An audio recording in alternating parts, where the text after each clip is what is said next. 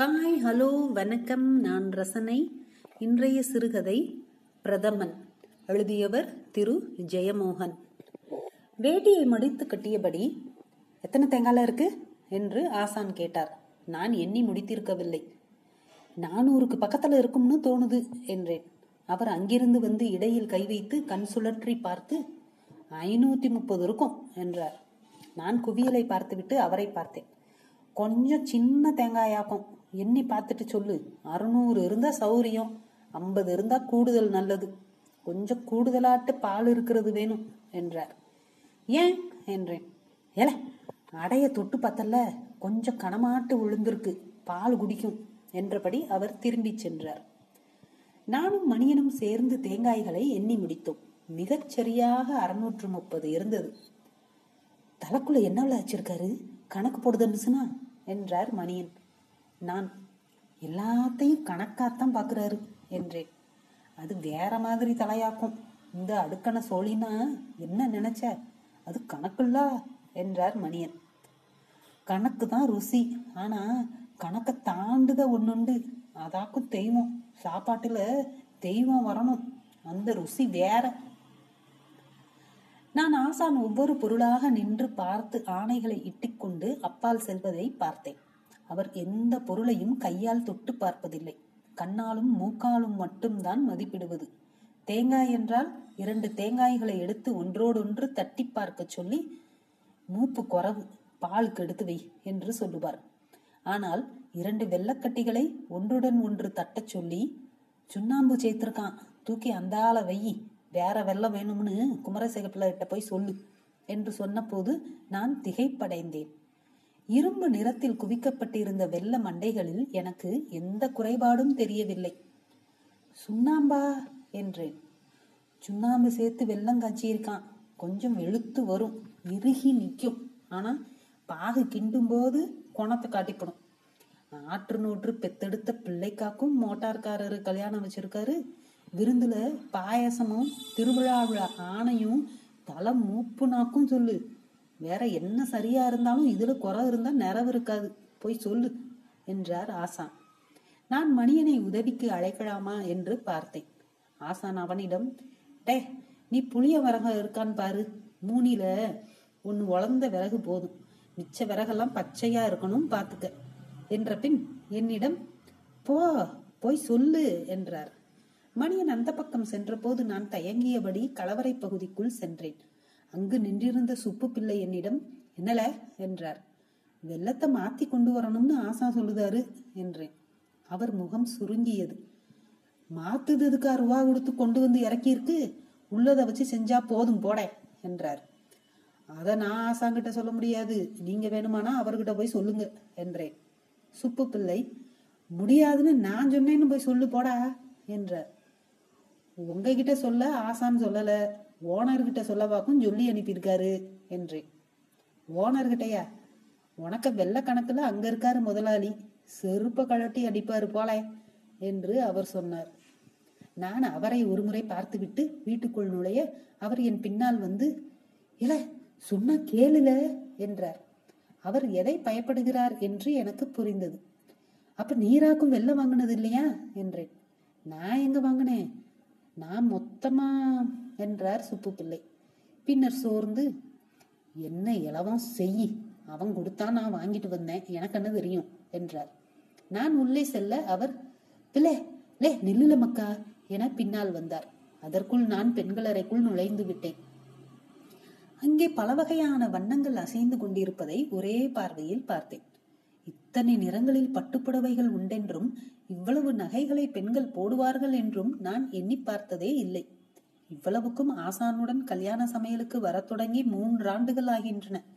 பதினெட்டு கல்யாணங்களுக்கு சமைத்திருக்கிறேன். ஆசானை கூப்பிடுவதென்றாலே முன்னூறு பவுனுக்கு மேல் நகை போட்டு ஏழடுக்கு பந்தல் கட்டி பெண்ணை கட்டி கொடுப்பவர்களால் தான் முடியும். சுப்பு பிள்ளையின் மனைவி என்னை நோக்கி வந்து, என்னல என்றாள். முதலாளிய பார்க்கணும் என்றேன். முதலாளிய இப்ப பார்க்க முடியாது, வக்கீலுக்கு வந்திருக்காக, அங்க இருந்து பேசிக்கிட்டு இருக்காரு என்றார். வெள்ளம் வேற வேணும், இந்த வெள்ளத்துல சுண்ணாம்பு இருக்குன்னு ஆசா சொல்லுதாரு என்றேன். அவள் முகம் மாறியது. இப்ப அதை போய் சொல்ல வேணாம், நான் யாருக்கிட்டையாவது சொல்லி அதை மாத்தி தர சொல்லுதேன் என்றாள். இல்லை, ஓனர்கிட்ட சொல்லணும்னு ஆசான் சொன்னாரு, அதை நான் சொல்லணும் என்றேன். இந்த இளவடுத்தவன் என்ன செஞ்சு வச்சிருக்கானோ, இது முதலாளி காது வரைக்கும் போனா செருப்பால அடிப்பாரே. நீ நில்லுபில்ல, நான் சரக்குக்காரங்கிட்ட பேசி எப்படியாவது நல்ல வெள்ளம் கொண்டு வர சொல்லுதேன் என்றார். என் கையை பிடித்து, இரு, என்ன அவசரம், இந்தா ஒரு நிமிஷம் என்றார். எனக்கு என்ன செய்ய வேண்டும் என்று தெரியவில்லை. அவள் என் கையை பற்றி இழுத்து, உள்ளவா என்றாள். இல்ல என்றேன். என்ன புது பொண்ணு மாதிரி நாணம் காட்டுத, உள்ளவா என்று அழைத்து சென்றாள். இரு என்று சொல்லி நான் வேண்டாம் என்று தயங்கிய போது என்னை பிடித்து அங்கிருந்த ஒரு மர நாற்காலியில் அமர வைத்தாள். உள்ளே சென்று ஒரு தட்டில் ஒரு லட்டு பருப்பு வடை எடுத்து கொண்டு வந்து நீட்டி, சாப்பிடு என்றாள். இல்ல, சாப்பிடல என்றேன். யார் சாப்பிடல என்று என் தலையை தட்டினாள். நான் லட்டை எடுத்து கடித்தபடி, வெள்ளம் ஒன்னாந்தரமா இருக்கணும்னு ஆசானா, யாரும் ஏமாத்த முடியாது என்றேன். நீ தின்னுக்கிட்டு, நான் இப்ப கடக்காரங்கிட்ட சொல்லி வேற நல்ல வெள்ளம் கொண்டு வர சொல்லுதேன் என்றபடி அவள் வெளியே சென்றாள். அறைக்குள் நான் தனியாக ஆனேன். ஏதேதோ பொருட்கள் நிறைந்திருந்த அறை. பித்தளை பாத்திரங்கள், பலவகை மரப்பெட்டிகள், ஒரு பனைநார் கூடை, நிறைய பூ, பன்னீர் மனம் வந்தது. நான் வடையை தின்று கொண்டிருந்த போது அறைக்குள் ஒரு பெண் வந்தாள். என்னை பார்த்து புருவம் சுளித்து, யாரு என்றாள். நான் எழுந்து நின்று, இல்ல ஆசாம் வெல்லம் என்றேன். ஓ, அறிவிப்பு செட்டா என்ற பின், அம்மா இங்கே வந்தாங்களா என்றாள். அம்மாவா என்று கேட்டேன். ஆமா, எனக்கு அம்மா என்றாள். நான் ஆறு என்ற போது, ஏண்டி இங்க நிக்க என்று கேட்டுக்கொண்டு மாம்பழ நிற பட்டு புடவையும் சிவப்பு கல் வைத்த அட்டிகையும் அணிந்த நடுவயது பெண்மணி உள்ளே வந்தாள். அந்த சின்ன பெண், ஒன்னதான் தேடிக்கிட்டு இருந்தேன், அங்க எல்லாரும் நீலா எங்கன்னு கேட்காங்க என்றாள். அவள் தோளில் கை வைத்து, இது யாரு பையன் என்றாள். நான் இங்க அறிவிப்புக்கு வந்தேன், அடுக்கலையில என்றான். ஆறு அறிவிப்பு என்றாள். ஆசான் என்றேன். ஆசான்னா என்ற போது அவள் கண்கள் சற்று சுருங்கின. வேலுதாசா திருப்பரப்புல நாகமூட்டு வீட்டுல என்றேன். அவள் முகம் ஏன் அந்த மாற்றத்தை அடைந்தது என்று எனக்கு புரியவில்லை. ஓ என்றாள். பிறகு அந்த பெண்ணின் தோளில் தட்டி, அம்மா வந்துகிட்டு இருக்கேன்னு சொல்லுப்போ என்றாள். அவள் குஞ்சலம் வைத்த சடையை எடுத்து வீசி பின்னால் போட்டுக்கொண்டு பட்டுப்பாவாடைக்குள் தொடைகள் அசைய கொலுசுகள் ஒலிக்க உள்ளே சென்றாள். அந்த மாமி என்னிடம், ஆசானுக்கு மகனானி என்றாள். இல்ல, நான் ஆசானுக்கு கூட வந்தவன் என்றேன். ஆசானுக்கு எத்தனை பிள்ளைகள் என்றாள். ஆசானுக்கு கல்யாணம் ஆகலையே என்றேன். அவள், கல்யாணம் ஆகலையா என்றாள். ஆமா, ஆசான் அனுமார் விரதம் உள்ள ஆளாக்கும், கல்யாணம் பண்ணிக்கல என்றேன். ஓ என்ற பின், சரி சாப்பிடு என்றாள். ஆனால் என் முன்னாலேயே அங்கிருந்த முக்காலியில் அமர்ந்தாள். அந்த ஆடையின் நுனியை அவள் இரு கைகளாலும் ஏன் அப்படி கசக்கி பிரிகிறாள் என்று எனக்கு தெரியவில்லை. பட்டுப்புடவையின் நுனி சிறிய குஞ்சலங்களாக முடிச்சிடப்பட்டிருந்தது. அவள் அவற்றை பிரித்து எடுக்க விரும்புபவள் போல் இருந்தாள். என் மொழி அவள் விழியை சந்தித்த போது புன்னகைத்தாள். எப்ப வந்தீங்க என்றாள். நான் வடையை தின்று முடித்து தட்டை எங்கு வைப்பது என்று தெரியாமல் தேடிக்கொண்டிருக்க அக்கேள்வியால் திடுக்கிட்டு, யாரு என்றேன். நீங்க என்றாள். நாங்க இன்னைக்கு காலம்பரை வந்தோம், சரக்கெல்லாம் எடுத்து வச்சோம். ஆசா இப்ப மத்தியானம் தான் வந்தாரு, எங்க வேன் நிக்கிது பாத்தீல்ல, ஸ்ரீ சித்ரா நலபாகம் திருப்பரப்புன்னு எழுதியிருக்கோம் என்றேன். ஆமா என்று அவள் சொன்னாள். மட்டடூர் என்றேன். அந்த வார்த்தையை நினைவு வைத்து சொல்வது என் வழக்கம். சுப்புப்பிள்ளையின் மனைவி உள்ளே வந்து, அந்த வெள்ளத்தை எடுத்துட்டு போயிட்டு நல்ல வெள்ளம் இப்ப கொண்டு வருவாங்க, சொல்லியாச்சு, உனக்கு ஆசா அள்ளி திங்கட்டும் என்றாள். நான் தலையசைத்து விட்டு வெளியே சென்றேன். மடியன் என்னிடம் வந்து, முக்கா பங்கு பச்சை விறகா இருக்கணும்னு சொல்லுதாரு, ஏம்ல என்றான். ஈர விறகு ரெண்டாம் அடுக்கு, அதுதான் நின்று எரியும், பச்சை விறகு சருகு போல எரிஞ்சு போயிடும்ல என்றேன். ஓ என்ற பின் அவன் என்னை ஓரக்கண்ணால் பார்த்து, அப்ப இதுதான் உனக்கு தொழில்னு நீ முடிய பண்ணியாச்சு இல்ல என்றான். நான், எனக்கு படிப்பு வரல என்றேன். திங்கே வருதுல்ல என்றபடி மணியன் விறகை நோக்கி சென்றான். நான் ஆசானிடம் சென்று, இப்பவே வெள்ளத்தை எடுத்துட்டு போக ஆளு வருதுன்னு சொன்னான் என்றேன். ஆறு என்றார். சுப்புப்பிள்ளையின் வீட்டுக்காரி என்றேன். இப்ப அவனுக்கு வேலை தானா இது, நாரப்பய ஆயிரம் தடவை சொன்னாலும் கைய வைப்பானுங்க, எல்லாத்தையும் ஒரு தடவை பார்க்கலைன்னா கெட்ட வேறு நமக்கு என்றார். பின்னர் முருகேசனிடம், எல சேர் எடுத்து கொண்டு போடுல என்றார். ஆசான் வைப்பு அறையில் அமர்வதற்கென்று ஒரு நாடா நாற்காலி வைத்திருந்தார். எங்கு போனாலும் அதை அவரே வேனில் போட்டு கொண்டு வருவார். முருகேசன் அதை தூக்கி கொண்டு வந்து போட அதில் அமர்ந்து அதன் கைப்பிடிகள் மேல் காலை தூக்கி வைத்துக் கொண்டார். ஆசான் பொதுவாக எவரிடமும் பேசுவதில்லை. பேசினால் அது வசையும் திட்டும் தான். ஆசான் சிரித்து நான் பார்த்ததே இல்லை. பூதகணமாக்கும் பண்டும் சிவனுக்கும் பார்வதிக்கும் கல்யாணம் நடந்தப்ப சமையல் செய்த பன்னிரண்டாயிரம் பூதகணங்களிலே ஒண்ணு மண்ணுல இப்படி பிறந்திருக்கு என்று மணியன் சொல்லுவதுண்டு. மனோகரனும் சிவராமனும் முத்துசாமியுமாக மளிகை பொருட்களை ஆசான் பார்க்க தனித்தனியாக எடுத்து பிரித்து வைக்க தொடங்கினார்கள். அவர் அங்கிருந்து, தேங்காய்களை உடச்சு துருவு, பால் எடுக்கிறது கொஞ்சம் பிந்தி போதும், கருகாய் வெட்டு, முடிச்சாச்சான்னு பார்த்துட்டு வா என்று என்னிடம் சொன்னார். இதில் எதை முதலில் செய்ய வேண்டும் என்று எண்ணிய பின் நான் கரிகாய் வெட்டும் இடத்திற்கு சென்றேன்.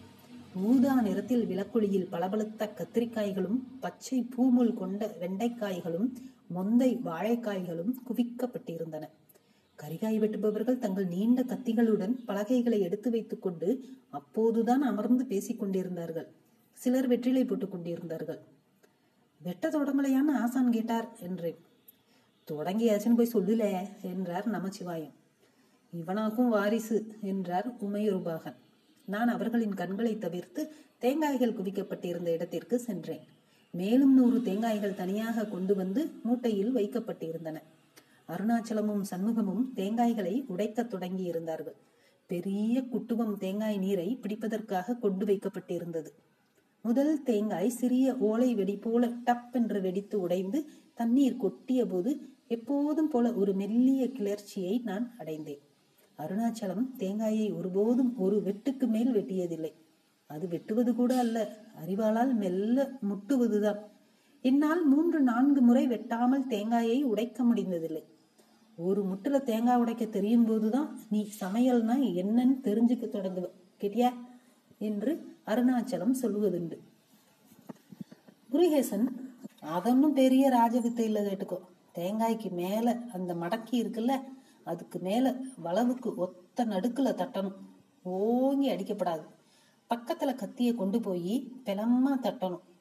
ஆனா அதுல கையில நல்ல சக்தி இருக்கணும் என்றான்.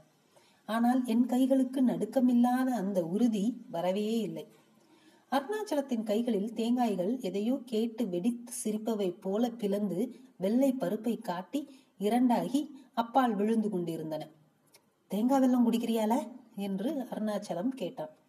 நான் இல்லை என்று தலையசைத்தேன். திருவலக்குற்றிகள் எவ்வளவு இருக்குன்னு பாரு என்றான். தேங்காய் துருவிகளை நாங்களே கொண்டு வருவது வழக்கம். பெரும்பாலும் வீட்டு சமையலறைகளில் இருக்கும் தேங்காய் துருவிகளை விட அவை மூன்று மடங்கு பெரிதாக இருக்கும். அவை ஆண்களுக்கு உரியவை. வீட்டு சமையலறையில் இருக்கும் தேங்காய் துருவிகள் பெண்கள். சாக்கு மூட்டைக்குள் இருந்த தேங்காய் துருவிகளை எடுத்து பார்த்தேன். பதினொன்னு இருக்கு என்றேன். பத்தாதே, நாலஞ்சு அங்க விட்டுட்டு வந்துட்டோம் போல இங்க இருக்கு. சரி, இருக்கிற திருவர குறிகள்ல நாலஞ்சு எடுத்துட்டு வா என்றான். இங்க பொம்பளை துருவிலாம் இருக்கும் என்றேன். போரும்ல, ஒரு நாலஞ்சு பேர் இருந்து துருவினாத்தான் சரியாகவும், பார்த்துக்கோ, அறுநூறு தேங்காவையும் துருவி எடுக்க வேணாமா என்றான் அருணாச்சலம். மறுபடியும் நான் கலவரைக்குள் போன போது சுப்பு பிள்ளை, இப்ப என்னல பெருங்காயத்துல பூனை பின்னாருதோ என்றார். திருவலக்குற்றி வேணும் என்றேன். ஏன், சமைக்க வரப்ப தேங்காய் துருவி கொண்டு வர மாட்டீங்களோ? இனி சிறைக்குதவன் வந்து கத்தி வேணும்னு நம்ம கிட்ட கேட்பான் போல இருக்கு என்றார். நான் உள்ளே சென்ற போது அந்த அட்டிகையிட்ட மாமி உள்ளே வந்தார். என்னடே என்றார். திருவலக்குற்றி வேணும் என்றேன். தேங்காய் துருவியா இங்கு இருக்குமான்னு பார்க்கேன் என்றபடி அவள் அடுக்கலையை ஒட்டிய சாய்ப்புக்குள் நுழைந்தாள். அங்கு பூக்களை அள்ளி சிறிய பெட்டிகளில் வைத்துக் கொண்டிருந்த சுப்பு பிள்ளையின் மனைவியிடம், தேங்காய் துருவி கேக்கா என்றாள். திருவல குத்தியா, இங்கே ஒண்ணு வேணும், வேற ரெண்டு கிடக்கு என்றாள். ஒரு பனைநார் பெட்டியை திறந்து நான்கு திருவல குற்றிகளை எடுத்து வெளியே வைத்து, இது போதுமால என்றாள். நான் அதன் வாய் அறத்தை தொட்டு பார்த்து, மலுங்கி இருக்கு என்றேன். இதுதான் இருக்கு என்று அவள் சொன்னாள். மாமி என்னிடம், அறம் வச்சு தேய்ச்சா சரியாயிடும்ல என்றார். எங்களிடம் எப்போதும் அறம் இருக்கும் என்பதை நினைவு வைத்து ஆமா என்று சொல்லி அவற்றை எடுத்துக்கொண்டேன். தனித்தனியாக அவை சரிந்தன. கீழே வைத்து சுற்றுமுற்றும் பார்த்து அங்கிருந்த வாழைத்தண்டை எடுத்து சேர்த்து கட்டி எடுத்துக்கொண்டேன். அப்போதும் ஒன்று உருவி சரிந்தது. கொண்டா, நான் எடுத்துக்கிட்டேன் என்று அவள் சொன்னாள். இல்லை என்று நான் சொன்னேன். கொண்டால என்று அவள் சொல்லி அதை எடுத்துக்கொண்டு என்னுடன் வந்தாள். திருவள குற்றிகளை கொண்டு சென்று தேங்காய் புறையில் வைத்தேன். அருணாச்சலம் நாலுதானா கிட்டுச்சு என்ற பின் அவளை அடையாளம் கண்டுகொண்டு, ஆறு அம்மினியா இங்கேயா இருக்கேள் என்றான்.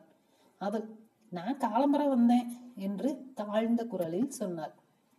மோட்டார்கார முதலாளிக்கு எப்படி சொந்தமா என்றான் அருணாச்சலம். அவோ வீட்டு வழி சொந்தம், அவோ தங்கச்சிய இவக மருமகனுக்கு தான் கொடுத்துருக்கு என்றார். அப்படி வருதா, சரி என்று அருணாச்சலம் சொன்னான். வரட்டா என்று அவள் தாழ்ந்த குரலில் கேட்டுவிட்டு திரும்பிய போது அருணாச்சலம் அவளுக்கு பின்னால், அங்க அடுப்பு பக்கத்துல இருக்காரு என்றான். அவள் திரும்பி அவனை ஒருமுறை பார்த்துவிட்டு உள்ளே சென்றாள். நான் அருணாச்சலத்தை பார்த்து அவன் புன்னகைத்தான். அந்த மாமி சற்று பருத்து உருண்டை முகமும் வாழை தளிர் போல பளிச்சிடும் தோள்களும் கொண்டிருந்தாள். நல்ல வெண்ணிறம். ஆகவே அவளுக்கு சற்றே பூனை மயிர் போல் மீசை இருப்பது தெரிந்தது. நன்றாக பூசியது போன்ற மார்பில் பொன்னால் வரையப்பட்டது போல அட்டிகை பதிந்திருந்தது. முருகேசன் தாழ்ந்த குரலில், என்ன நட, ஆன நடையில கஜராஜ விராஜிதம்னு சொல்லுவாங்களே என்றான். நான் அங்கிப்பதை அருணாச்சலம் கண்ணால் காட்ட என்னை பார்த்து காவி பற்களால் சிரித்தான். நான் அவளுக்கு பின்னால் சென்றேன். அவள் அடுப்பு வரிசைக்கு செல்வதற்கு முன் தயங்கி நின்றாள். இடுப்பில் கை வைத்து பெருமூச்சு விட்டாள். திரும்பி பார்த்து விடுவாளோ என்று சந்தேகப்பட்டு நான் சற்று நின்று வலப்பக்கமாக திரும்பி வாழை இலை சுருள்கள் போடப்பட்டிருந்த இடத்தை அணுகி குடிந்து உருண்டு கிடந்த ஒன்றிரண்டு கட்டுக்களை தூக்கி மேலே வைத்தேன். அவள் சற்று நேரம் அங்கேயே நின்றிருந்தாள். திரும்பி பார்க்கவில்லை. சூழலை உணர்ந்ததாகவே தெரியவில்லை. சிறிய வாசலை நூடாக அப்பால் அடுப்புக்கரையில் செங்கல் அடுக்கி அமைக்கப்பட்டிருந்த பெரிய கலரி அடுப்பு வரிசைகளை பார்த்து கொண்டிருந்தாள். என்ன பார்க்கிறாள் என்று நான் எட்டி பார்த்தேன். ஆசான் முதல் அடுப்பு அருகே நின்றிருந்தார். பாஸ்கரனும் கருணாகரனும் சாணி மெழுகப்பட்ட அடுப்பில் விறகை அடுக்கி கொண்டிருந்தார்கள்.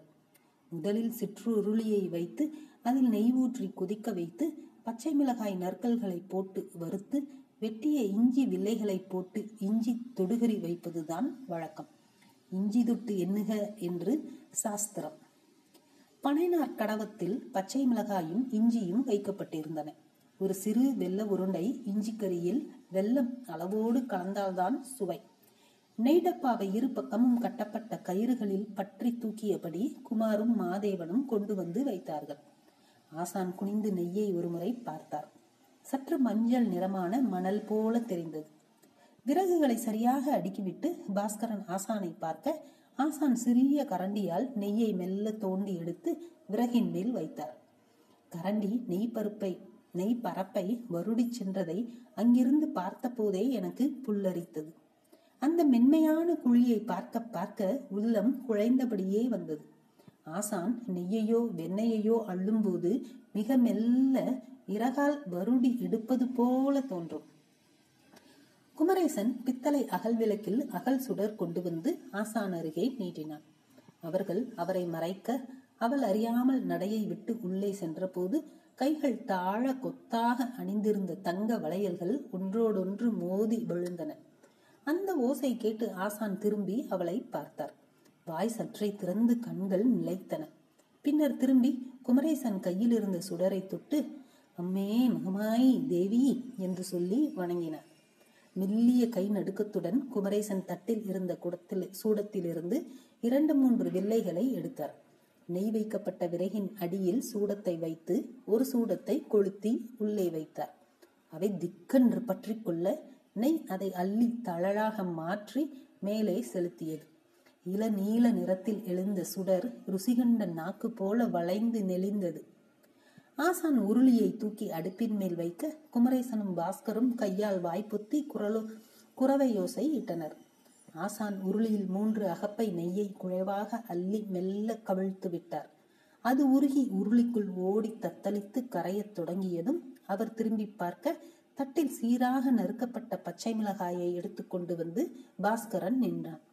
அவர் இரண்டு முறை கையால் அள்ளி சுறுசுறுவென்று கொதித்து வெடித்துக் கொண்டிருந்த நெய்யில் பச்சை மிளகாய்களை போட்டார்.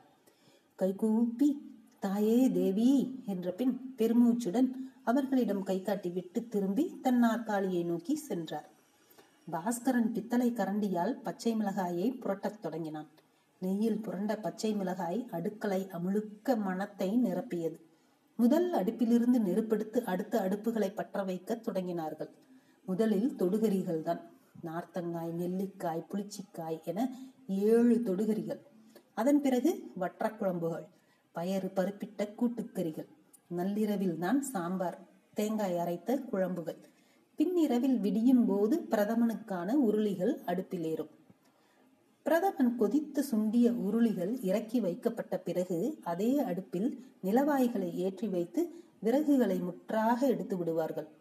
அதுவரை எரிந்த அடுப்புகளின் கனலில் உருளி தண்ணீர் பார்த்து நிற்கவே கொப்பளிக்க தொடங்கும். அரிசியை போட்டு மூடி சற்று நேரத்திலேயே சோறு வெந்து பொங்கி நுரை போல நிலவாய்க்கு வெளியே மறிந்து நிற்கும். சல்லரிகளால் கேலரி சல்லரி சல்லரிகளால் கோரி பாயில் குவித்து நீவி சீர்படுத்தி மேலே வாழை இலை அடுக்கி அதற்கு மேல் பாய் மூடி போட்டால் பந்திக்கு பாய் போடும் வரை உமி தீ போல உள்ளிருந்து வெந்து கொண்டே இருக்கும். அடுக்களையில் முதலில் எரிந்து நிறைவது உப்பு புளியுடன் இணைந்த தொடுகறிகளின் மனம், தேங்காயும் பருப்பும் எழுப்பும் மனங்கள். அதன் பிறகு அவற்றை மீறி நிறையும் பாயசத்தின் முதல் மனம் எழும்போது பிற மனங்கள் அனைத்தும் விலகும், உருகும். வெல்லமும் சுண்டிய தேங்காய் பாலுடன் வெந்து கனிந்த பச்சரிசி அடையும் இணைந்து எழும் அந்த மனம் பித்தழச் செய்வது அடுக்களையில் வெவ்வேறு வேலைகளில் ஈடுபட்டிருக்கும் அனைவரும் அமைதியாகி விடுவார்கள். அம்மன் கோவிலில் நள்ளிரவு பூசையில் உரிமையும் மகுடமும் முழவும் கைமணியும் ஒலித்து கொண்டே இருக்க திடீரென்று பூசாரியில் தேவி எழுவதைப் போல உருமலும் நடுக்கமும் எழுவதற்குள்ளாகவே வெளிகள் மாறிவிட்டிருக்கும். அவள் ஆசான் அருகே சென்று நின்றாள். வளையோசை எழுந்தது. ஆசான் இயல்பாக திரும்பி பார்த்தார். இங்கேதான் இருக்கியேன்னு சொன்னாங்க என்றாள். ஆசான் அவளை பார்க்காமல் ஆமா என்றார். நல்லா இருக்கியா என்று கேட்டபடி திரும்பி அப்பால் நின்ற பாஸ்கரனிடம் கை காட்டினார்.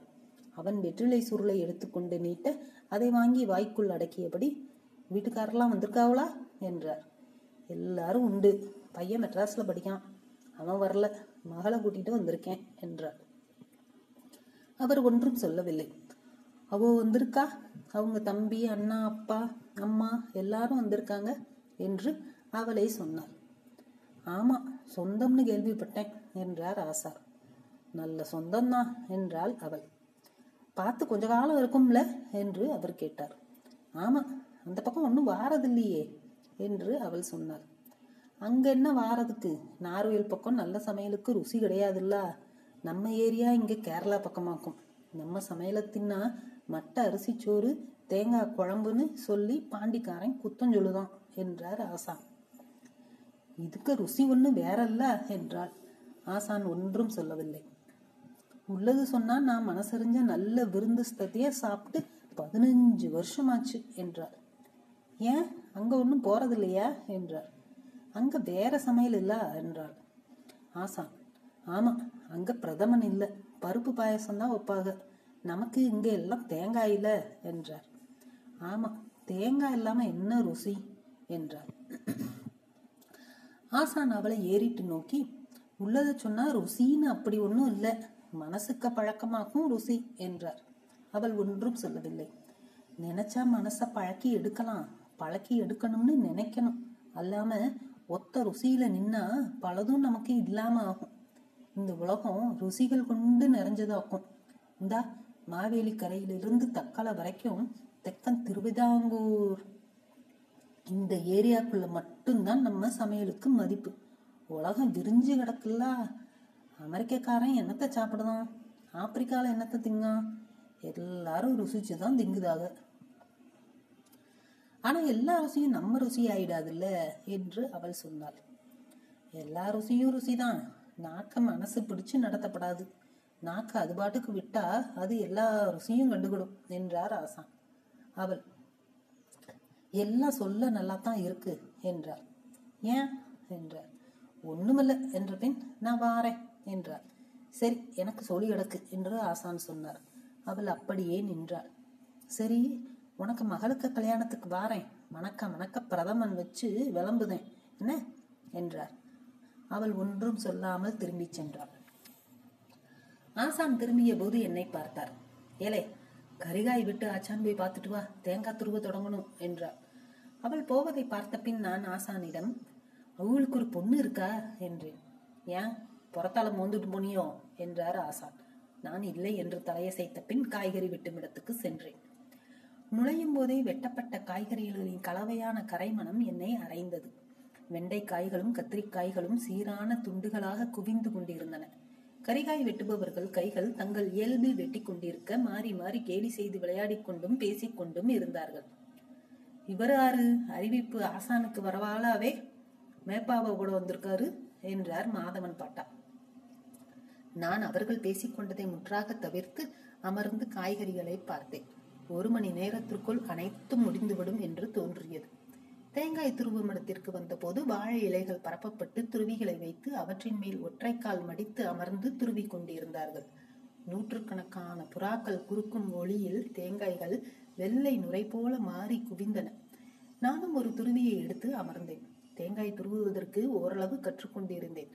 உடைந்த பருப்பின் கூரிய மடிப்பு முனை ஒன்றை துருவியின் பல்லில் வைத்து மூன்று முறை சுரண்டிய பின் சுழற்றி சுழற்றி வருடி எடுக்க வேண்டும்.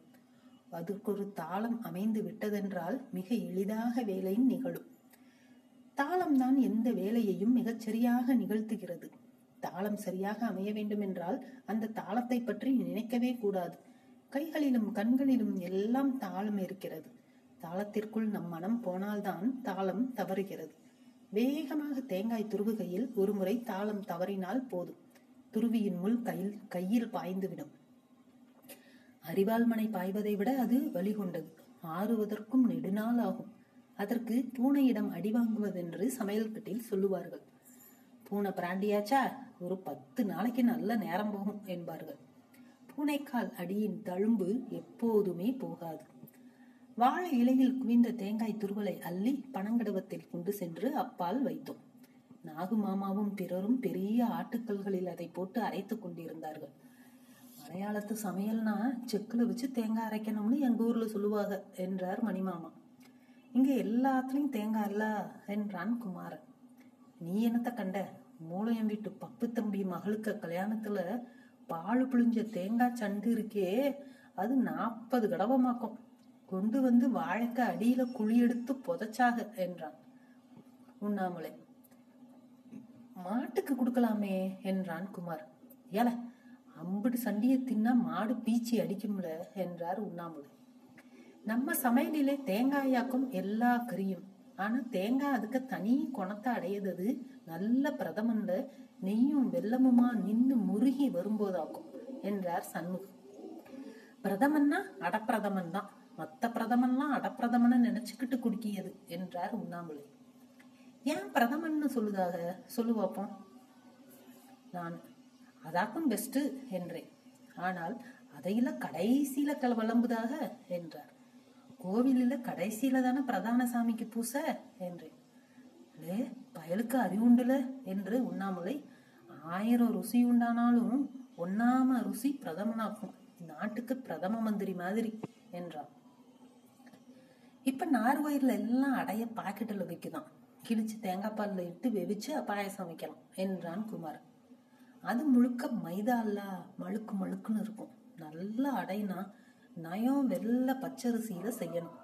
ஆசான் ஒரு நாளைக்கும் அடைய விலைக்கு வாங்கினது கிடையாது, அதுக்குண்டான மதிப்பு ஆசானுக்கு பாயசத்துக்கு உண்டு என்றார் சண்முகம். நான் ஆசான் வீட்டுல ஆளு வச்சு அடை செய்தாரு என்றேன். நீ செய்தியோ என்றார் சண்முகம். ஆமா, நான் தான் நேத்துக்கு அடை செய்ய கூட நின்னேன் என்றேன். எப்படி செய்வ என்று குமரேசன் கேட்டான். ஆசான் அடைய மட்டும் அவரையே தான் செய்வார். நான் பச்சரிசி மாவரைச்சு வாழையில பரப்பி அதை ஆவியில வேவிச்சு வெயில்ல போட்டு உணர்த்தி எடுக்காரு என்றேன். வெயில்ல போடலுமா என்றான் குமார்.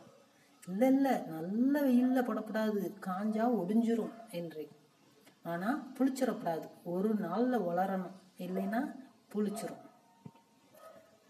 மெனக்கட்ட வேலை, அதுக்கு பேசாம பாக்கெட் அடைய வாங்கி போடலாம், இங்க பாயசம் குடிக்கிறதுல ஆருக்கு வித்தியாசம் தெரியுது என்றார் சண்முகம். அப்படி நினைக்கிறதுனால தான் நீரு இங்கு தேங்காய் அரைக்கீரு, அவரு அங்கு சேர்ல உட்கார்ந்துருக்கிறாரு என்றான் மணி. ஆசான் நாவடக்கம் உள்ளவராக்கும், ஆயிரம் பிரதமன் வச்சிருப்பாரா? இன்னைக்கு வர ஒரு துள்ளி பாயாசத்தை நாக்குல விட்டு நான் பார்த்ததில்லை. நான் அவருக்கு இனிப்பு தெரியும் என்றேன். பாயசம் கனிஞ்சு வார நேரம் இருக்கே, அப்ப மட்டுமாக்கும் நான் ஆசான குருவேன்னு நினைச்சு கும்பிடுதது. இல்லைன்னா இந்த மூக்கில தீ வச்சிருக்கிற ஆளுக்கிட்ட எவன் நின்று வேலை செய்வான்? ஒரு நல்ல வார்த்தை உண்டா, ஒரு புஞ்சிரிப்பு உண்டா? கல்லு மூஞ்சிகளா என்றார் சண்முகம். நான் தேங்காய் பிழிந்து முடித்த செய்தியை ஆசானிடம் சொல்வதற்காக சென்றேன்.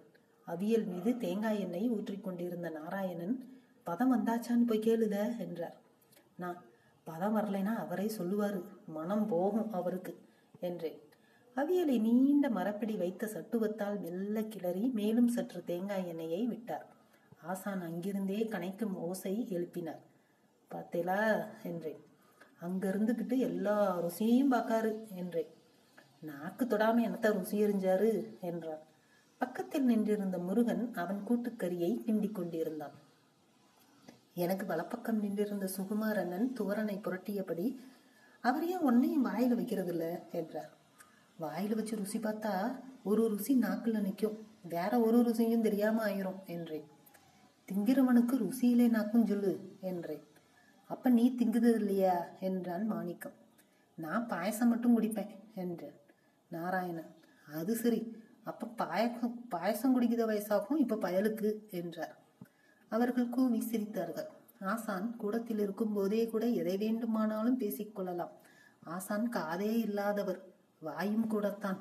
பெரும்பாலும் கணைப்போசைகள் தான். நான் மீண்டும் தேங்காய்பால் பிழியும் இடத்திற்கு சென்றேன். புதிய வேட்டியில் அரைத்த தேங்காய் விழுதை அள்ளி குவித்து இரு முனையையும் பிடித்து இறுக முறுக்கி பால் பிழிந்து கொண்டிருந்தனர். மீண்டும் அடுக்களைக்கே வந்தேன். அவியலும் கறிகளும் இறக்கி வைக்கப்பட்டன.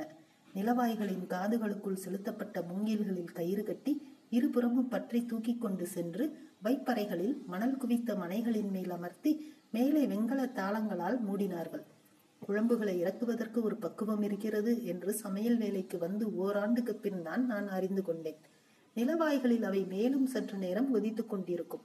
நன்றாக கொதித்து நாக்கில் சுவை அறிந்த பின் இறக்கி வைத்தால் மேலும் கொதித்து காய்கள் குழைந்து பருப்பு வற்றி சுவை மாறிவிடும். குழம்பை இறக்கி வைக்கிறது பன்னெண்டு வயசு குட்டியை சிநேகிக்கிறது மாதிரி. சிநேகம் முத்தி கல்யாணம் வரப்ப குட்டி பக்குவம் ஆவா என்று முருகேசன் என்னிடம் சொன்னான். நான் பேசாமல் இருக்க அவன் சிரித்து, பயலுக்கு நாணம் என்றான். இந்த உலகத்துல உள்ள முழு காரியங்களையும் அடுக்களையில நின்று கத்துக்கலாம் பார்த்துக்கோ. அண்ணன் கேட்கும்போ வெத்தலை பாக்கு பீடி புகையில வாங்கிட்டு வா, ஒவ்வொன்னா சொல்லித்தரேன் என்றான் முருகேசன். பிரதமனுக்கான பெரிய உருளியை நால்வர் தூக்கி கொண்டு வந்தனர். அலைகளின் மேல் படகு போல அது மெல்ல அசைந்தபடி வந்தது. ஆசான் அக்கறை இல்லாத கண்களால் அதை பார்த்தார். கனல் நன்றாக இழுத்து தாழ்த்தப்பட்ட அடுப்பில் அதை இறக்கி வைத்தனர். ஆசான் அங்கிருந்து கை சுட்டி மேற்கு மூளையை ஒரு இன்ச் மேலே தூக்கும்படி கை காட்டினார். நான் பார்த்தபோது எல்லாம் சரியாக அமைந்திருப்பது போலதான் தெரிந்தது. ஆனால் அவை மிக மெல்ல மேற்கு மூளையை தூக்கிய போது மேலும் சரியாவதை பார்க்க முடிந்தது. தேங்காய் பால் நிறைக்கப்பட்ட தகர பீப்பாய்களை காவடி போல் கட்டி தோளிலேற்றி கொண்டு வந்தார்கள். அவற்றை உருளியில் ஊற்றி நிறைத்த போது எப்போதுமே நான் அடையும் அந்த வார்த்தை மனதில் எழுந்தது. பார்க்கடல், யாராவது அதை சொல்லவும் செய்வார்கள். போரும்ல, இன்னும் விட்டா பெருமாள் வந்து படுத்து கிடக்க போறாரு என்று குமரேசன் சொன்னார். அவர் படுக்கிறதுக்கு பாம்பையெல்லாம் ஊட்டிட்டு வருவாரு என்று முருகன் சொன்னான். அவர்கள் சிரித்தார்கள். எப்போதுமே பாயாசம் சமைக்கையில் ஒரு உல்லாசம் உருவாகி விடுவதை கண்டிருக்கிறேன். தேங்காய்பால் கொதித்து சுண்ட தொடங்கியது. பசும்பால் கொதித்து சுண்டும் போது மெல்லிய மாமிச மனமும் உடன் இருக்கும்.